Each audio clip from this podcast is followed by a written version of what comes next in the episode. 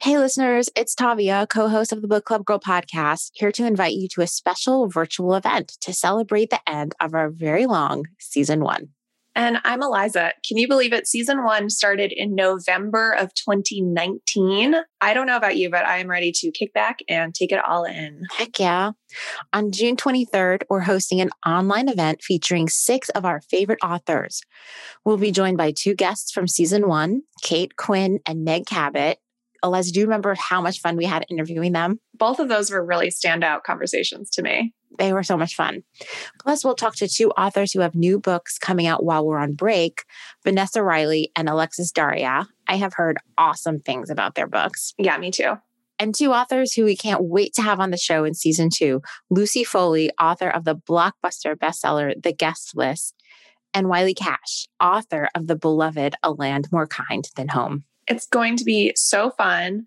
Grab your book club and a bottle of wine and register for this free event at bookclubgirl.com slash events. There will be door prizes and a sneak preview of season two of the Book Club Girl podcast. I hear the door prize is going to be a set of noise canceling headphones. Whoa, good intel. Right? So don't forget, register at bookclubgirl.com slash events. We'll see you there on June 23rd. See you there.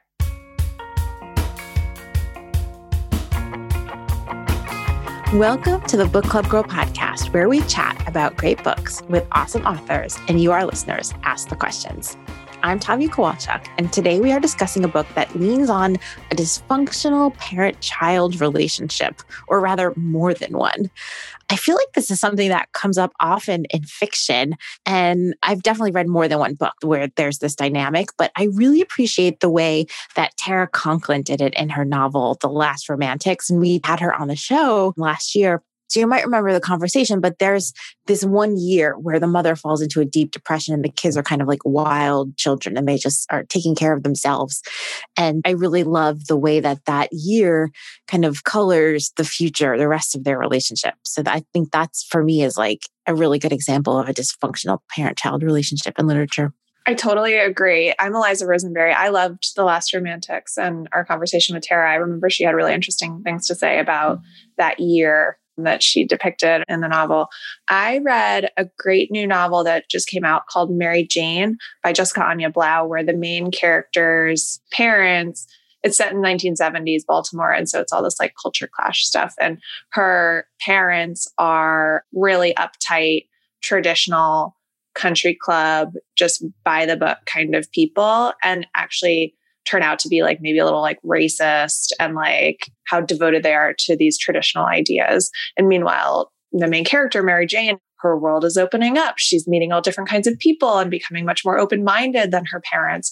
And it's actually a really interesting portrayal of that dynamic because it actually does become slightly more functional as the novel progresses because her mother sort of has this evolution of thought alongside her teenage daughter. But I always find these generational tensions really interesting in fiction to sort of explore how that kind of stuff unfolds. For sure. On today's show, a mind bending mystery, an insightful exploration of parent child relationships, and a cautionary tale about bitterness and blame. Today, we are talking about a thrilling novel from the USA Today and internationally best selling author, Alison Gaylin. Never Look Back will have you on the edge of your seat. We are so thankful for you, our loyal listeners. Please share our show with a friend or leave us a review on Apple Podcasts. We read all of our reviews and we really appreciate you sharing the love. And now we present to you Never Look Back, abridged. In 1976, teenage couple April Cooper and Gabriel Leroy went on a killing spree in the Inland Empire area of Southern California. 12 people were killed before the couple died in a fire at a religious compound. The book begins in 1976, where April Cooper is working on a ninth grade assignment, A Letter to My Future Child, highlighting that she knows her life is about to change forever. In the present day, Quentin Garrison, a true crime podcast producer of the show Closure, which focuses on these 1970s murders, contacts website columnist and April's daughter, Robin Diamond. Quentin reveals to Robin that he has reason to believe Robin's mother may be closely connected with the killings. Robin is astonished to hear these claims. but she begins to research the murders and becomes more and more disturbed by what she's finding. Robin's marriage is going through quite a rough patch as well, and her parents are the people she's always been able to rely upon. She knows her mother better than anyone, or so she thinks. But all that changes when, in an apparent home invasion, Robin's father is killed and her mother's life hangs in the balance. Told from three points of view Robin, podcaster Quentin, and a series of letters written by 15 year old April Cooper at the time of the killings, Never Look Back asks the question how well do we really know our parents, our partners, and ourselves? I love that question. Tavia, what did you think of this book? I know it's so funny. I was just thinking about that question. I'm like, Eliza's going to ask me what I think of the book. And honestly, it definitely raised that question for me. There was so much obfuscation in this book. Everyone had a secret. And the way that Alison Gaylin spools out the story it's just so masterful. I'm so impressed with the way she like releases little clues. And I really was like ricocheting back and forth to the very end. Like, he didn't. No, she didn't. No, he didn't. No, she didn't. That's not the truth. That's the truth. I really was guessing till I turned the very last page. And not that I'm like some genius mystery novel reader and I always solve the crime ahead of time, but sometimes I do. And this one, I really was completely at a loss. Yeah, totally the same for me. I was not able to figure it out. And it's so refreshing to read a truly twisty mystery like this, where you're sort of, like you said, ricocheting back and forth between your own theories of what happened. It's fun to know that you're in really good hands when it comes to that kind of thing. There's nothing worse than reading a thriller and being like, oh, you know, like seeing them sort of lay the groundwork or have your suspicions confirmed at every step. It's fun to be in the suspended state of uncertainty. And Alison Gaylin is definitely like a master of that craft. Yeah, I'm right there with you. I also thought that for a book which is based on a true crime, right? It's based on this kidnapping murder spree, which Alison talks about in her author's note at the end of the book. There is actually this sort of sentimental romantic streak that runs through the book. Like the girl who gets kidnapped and brainwashed into this killing spree, her deepest, deepest desire is to be a mother. That's all she wants, mm. right? The the daughter's way that she wants to view her parents is deeply i think romantic right? She just does not want to be disillusioned about her parents. Yeah i totally agree. That romantic streak is sort of set up to be like pretty tragic. It humanizes the characters in the story in a really impactful way. Yeah. I liked that this book played with the idea of the true crime podcast through the character of Quentin because I think all of us grew up with all these ideas around true crime, right? Like watching Dateline and the media coverage in like the 90s of these true crime events, like the kidnapping of Elizabeth Smart or the OJ Simpson trial or whatever, these events that capture our national attention that we all sort of obsess over. And, and obviously now the last couple of years since Serial, the podcast, and all these other podcasts have sort of investigated unsolved crimes or gone back to sort of tell the untold story of a crime. And I think that's really an interesting narrative device to play with. And I'm excited to ask Alison why she wanted to incorporate that into her fictional narrative to me, it was a little bit meta. And I really appreciated that. And as a podcaster who does a completely different kind of podcast, I really enjoyed the scenes where they were like getting the interview on tape and they were so excited. And I, yeah, that's like what that. the Book Club Girl podcast looks like behind the scenes. exactly. right.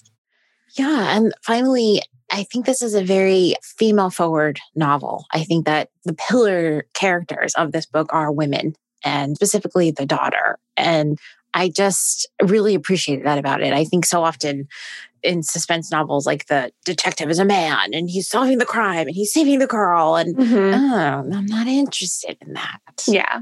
Yeah. I think there's so many great new, or not new, but like the last few years, I've been discovering so many new to me mystery and thriller authors who totally reject that sort of old fashioned model of what a mystery and a crime novel looks like. Yeah. And I really like the way she does that here. And again, this is like almost like another obfuscation of the book because the book starts out from the male podcaster's Quentin's point of view. So I mm-hmm. think, you know, I thought the book was going to be about Quentin.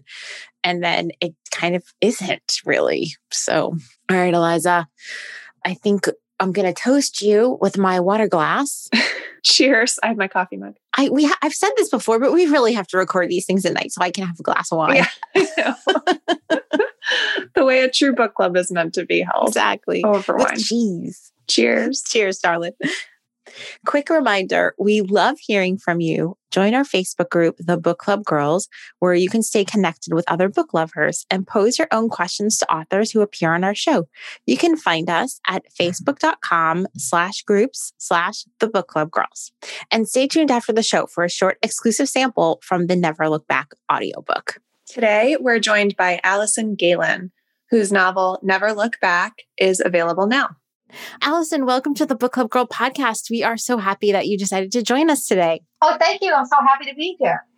So, Alison, I want to jump right in with with a question for you about this novel. So, you are, for our listeners, a seasoned thriller writer, and this book has so many twists and turns. So, we wanted to start off by asking, how did you come up with the murders that are depicted in this book, and how do you usually approach that process of finding inspiration for your novels?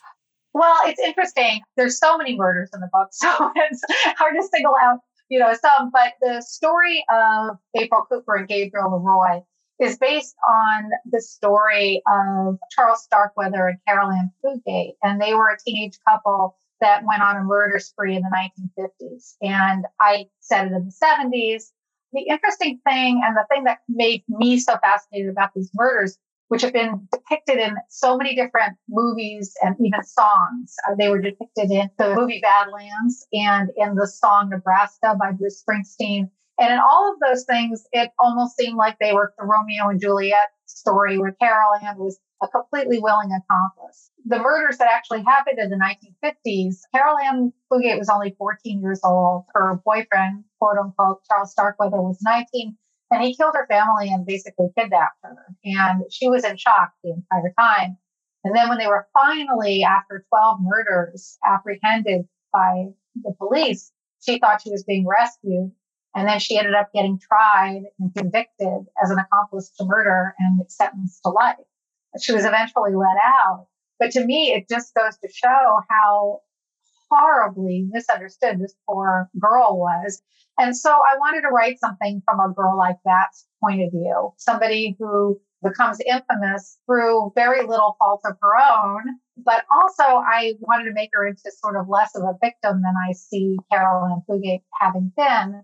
And so I told this story that branched off into the story of Never Look Back, taken from that time period and then also in the present day based on how something like that can have a rippling effect, not only for the people involved, but for future generations as well. So yeah, and as far as getting my inspiration, I'm a huge true crime fan and I'm very often inspired by true crime. From when I was 10 years old and read Helter Skelter, I've been fascinated by these true crime stories. And when one really hits me, when I think, what if that happened to me? Or what if I knew those people? then I know it's something that I want to sort of create and make into a book. That's not always necessarily my inspiration, but a lot of true crime stories are. So, the big question that sort of arises in the reader as we're going through this book is how well do we really know our parents? I think everybody has had that moment where their parents has let a detail slip that is inconsistent with how we perceive our parents. That happens in a really big way in this book. Can you talk about this theme a little bit? Absolutely. I mean, in the book, in the present day, a woman in her early 40s named Robin learns through a true crime podcaster that her mother may or may not be the infamous April Cooper's teenage serial killer. The thing with that whole theme that fascinates me so much, I mean, a lot of suspense writing and a lot of the writing I've done focuses on how well do you really know your children. But the fact is, you have known them since birth. So you don't know everything that's going on in their mind but your parents were fully realized, actualized adults who had millions of moments of shame and ability and all kinds of things before you were born that you never knew about and might not ever know about. So all of our feelings towards our parents, it's sort of how they treated us, how we were raised, how we looked at them through these sort of the lens of being their child and depending on them. And they become these characters in our minds. But the fact is, we will never fully know them. And that can be somewhat terrifying. I always like to write about things that scare me. And the idea of not really knowing your family as well as you think you do, especially uh, maybe your parents, is something that I really wanted to sort of explore. So, sort of building on that question, I wanted to ask about the letters. So, part of this novel is told through the use of letters that April writes as a teenager to her future child. I have to admit, it made me like a little uneasy reading these letters. They're sort of like on the cusp of something changing for her. And so, can you explain why you wanted to use that device? Yeah, I went through a couple of different ways that I was going to tell the story. I was thinking, well, maybe I'll tell it in first person present tense, but that didn't work out. It didn't feel comfortable. And then I thought about uh, her keeping a journal, but she didn't seem like the type of person who would keep a journal. But um, so I thought, well, what if it starts out as a school assignment? Write a letter to your future child. And then it becomes something of a confessional or a journal. And that really worked for me because this character, April Cooper, really wants nothing more than to be a mother someday. That's her dream. That is what she wants. And, uh, you know, so the idea that she would tell her future child things that she wouldn't even admit to herself made sense to me thematically. And in terms of the plot, it made that seem like the right tool with which to tell the story. I really like the scene where we met April's teacher who gave her all those assignments. I thought that was just a very wonderful scene in the book. And it was like a very unique perspective on April that no one else had brought to the conversation around her yet. I like that part. Thank you. But let's talk about Quentin. So, without giving anything away, what was your idea for Quentin's character? And specifically, we are most interested in why did you make him a podcaster? what did that bring to the book for you? Well, I like to write about journalists a lot. I'm a journalist myself. And but there's something about the podcast, and a lot of them have a very personal angle. And they have the feeling that you're sitting around a campfire, kind of, you know, that just the idea of, being that intently listening to something and being involved in a story only orally, you know, is kind of fascinating to me. And I feel like people tend to get a little more personal in podcasts. I think they find it maybe a little bit easier to do that.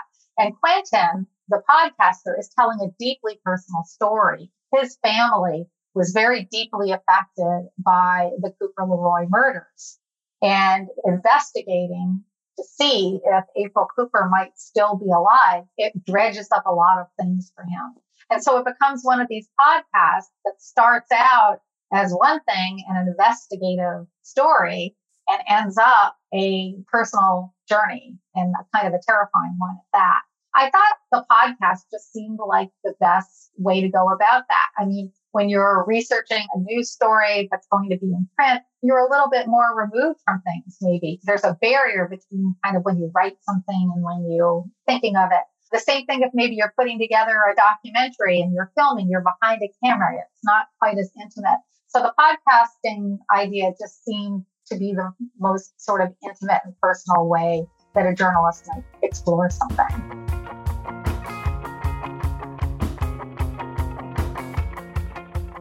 Coming up on the Book Club Girl podcast, Alison answers more questions, and later in the show, we ask about her literary white whale. Stick around. This episode of the Book Club Girl podcast is brought to you by Find You First by Linwood Barclay, the New York Times bestselling author of Elevator Pitch and master of psychological suspense returns with a riveting thriller in which the possible heirs of a dying tech millionaire are mysteriously being eliminated one by one. It's available now wherever books are sold. Welcome back to the show. This episode, we're speaking with Alison Gaylin, author of Never Look Back. Speaking of another character, and I was saying earlier to Eliza, like you kind of do a switcheroo on the reader. Like the way the book starts out, I thought the book was going to be about Quentin, and then ultimately it's about Robin. And you put her through so much in this book. You throw the truth of her family into question. Her husband is a major disappointment. Like all this other stuff happens to her why? Why do you do this to poor Robin? yeah, she's leading. She's not a happy camper throughout most of this book, is she? No. I think she starts out as somebody who's pretty reasonably, I was going to say reasonably secure in her life, but that's not really true because she's got doubts about her husband from the beginning of the book. But I do think her story is like, well, if you think that's bad, well, how about this? I wanted somebody who really, this is a real common thing for a lot of people is, you know, there are people out there who think their parents can do no right. Well, she thinks her parents can do no wrong. You know, she has been raised by a mother who she feels that she knows thoroughly, the kindest person she knows, and sort of her, she lives just a few blocks away from her parents. And this is her one sense of stability for parents. Plus, she's an only child. So I like to sort of pull the rug out from under characters. And yes, in Robin's case, she gets a couple of rugs pulled out from under her. But, you know, what doesn't kill you makes you stronger. At least for part of the book, Robin becomes stronger. So this novel had me shocked several times. That there's plot twists at the beginning, at the end, in the middle. And so I wanted to ask about how you approach those twists. How do you dream those up? And is that one of your favorite parts to write? Is it really challenging? How does that work for you? Twists kind of sneak up on me when I'm writing. I think a really important thing for twists is to not just look like you're trying to freak the reader out or, or surprise them, but to have them go, oh, right, that was there all along. You've got to try to hide them in plain sight. So that's what I tried to do. I think Never Look Back, it might be my twistiest book yet. And I have to admit, get a little addicted to writing twists when I'm writing something because I think, well, if, if this happens, then maybe this can happen too. And then maybe then that would make this happen. And then, you know, you just kind of go for it. I love that. Addicted to twists. As a reader, I found them addictive as a reader. Like okay. I did not know till the very last page what the heck was happening. Like it was it was amazing. It was a great experience as a reader. I'm so glad. That makes me really happy. Thank you. So now that I'm addicted to your twisty novels, I need to know can you tell us about any projects that you have coming up? Yes, um, I have a book called The Collective coming out in November. And it's different than my other books in that it's a little more of a high concept thriller. It's also first person present tense, so only one point of view in this book. And it's about a grieving mother, obviously devastated by the death of her child and whose killer went unpunished. She meets on the dark web a bunch of like minded mothers who either through role play or reality seem to be participating in avenging the deaths of their children. So that's all I can wow. say. What a premise. I'm hooked. I know. That's amazing. I love yeah, it. Me too. I, Thank you. I can't wait to read it. So, one more question for you today. It's a question we ask every author who appears on our show, which is what is your literary white whale? So, that's a book you've always meant to read or one that you've just never gotten around to finishing. I'll tell you what, weirdly enough, it's Catch 22. Um, it might be like the most cleverly written book I've ever read, and it's almost like too clever. and every time I have tried to read it, and it's been several times, I've gotten very far in it, and I keep writing down lines from it. It has my favorite line in the world, which is, and if that wasn't funny, there were lots of things that weren't even funnier. Like, oh my, what a great line. So it's so clever that I just, I dwell too much on each sentence and I haven't been able to get through it. And then I want to reread it again. So that's a great one. but someday I'll yeah, get all the way almost like it without just being too much in awe of each sentence. I love that. Well, Alison, thank you so much for joining us on the podcast. This was so much fun and we loved the book and can't wait to read The Collective. Thank you so much. And thank you so much for having me.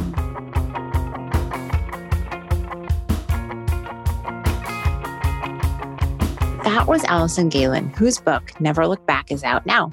To find out more about Alison's book and how to buy it, head to bookclubgirl.com slash podcast, where you can also find links to everything mentioned in this episode. Like what you heard, subscribe on Apple Podcasts, Stitcher, Spotify, or wherever you get your podcasts. And while you're there, give us a rating and leave a review. We read all of our reviews on the show. And another way to help spread the word about the Book Club Girl podcast is to tell a friend, which really helps other people to find us. You'll hear from us again in two weeks, where we'll be speaking with Karin Slaughter about her book, The Silent Wife. Please stay in touch with us between episodes. We're both on Instagram. You can find us at Tavia Reads and at Eliza is Reading, and of course at Book Club Girl.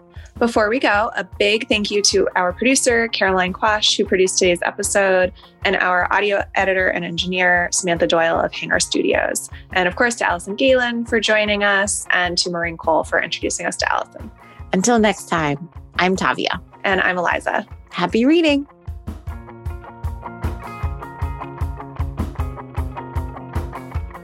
Robin's work extension buzzed. Assuming it was Eileen, she closed Twitter and corralled her thoughts back to her column about a proposed all female remake of The Magnificent Seven, which she was in favor of despite, or more likely because of, all the online hate it was receiving from men. Robin cleared her throat. That was fast, she said. Miss Diamond? The voice was male and young, reedy, touch of vocal fry. Robin glanced at the caller ID screen and saw an unfamiliar outside line. A 213 area code. Los Angeles. Movie publicist, she thought, readying for the pitch. What I wouldn't give for a glass of wine. Yes? Hi, my name is Quentin Garrison. I work for KAMC, an NPR affiliate in the Los Angeles area, but I'm out in New York right now. Yes? I'm working on a podcast. Robin frowned. Yes? I hear noise in the background. Is it hard for you to talk privately where you are? Robin glanced around the room, as though she were seeing where she was for the first time. The Daily Culture offices were set up as an open newsroom, art, copy, and editorial all in the same large space. At the next desk over, Jill, the music editor, was ordering Thai food in her too loud voice.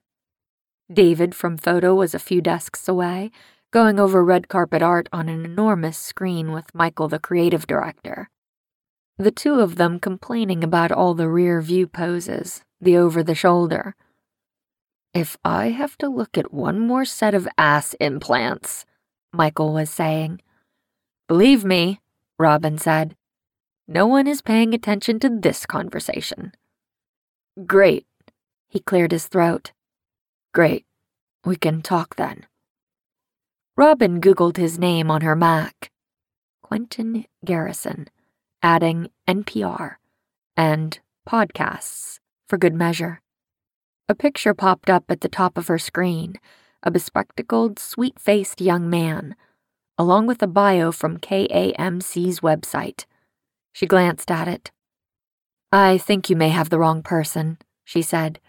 Alice Cerulli is our true crime editor. Not a chance. Excuse me?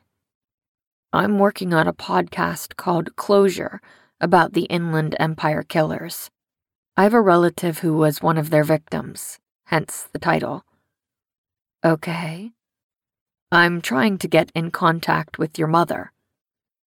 Robin blinked. My mother.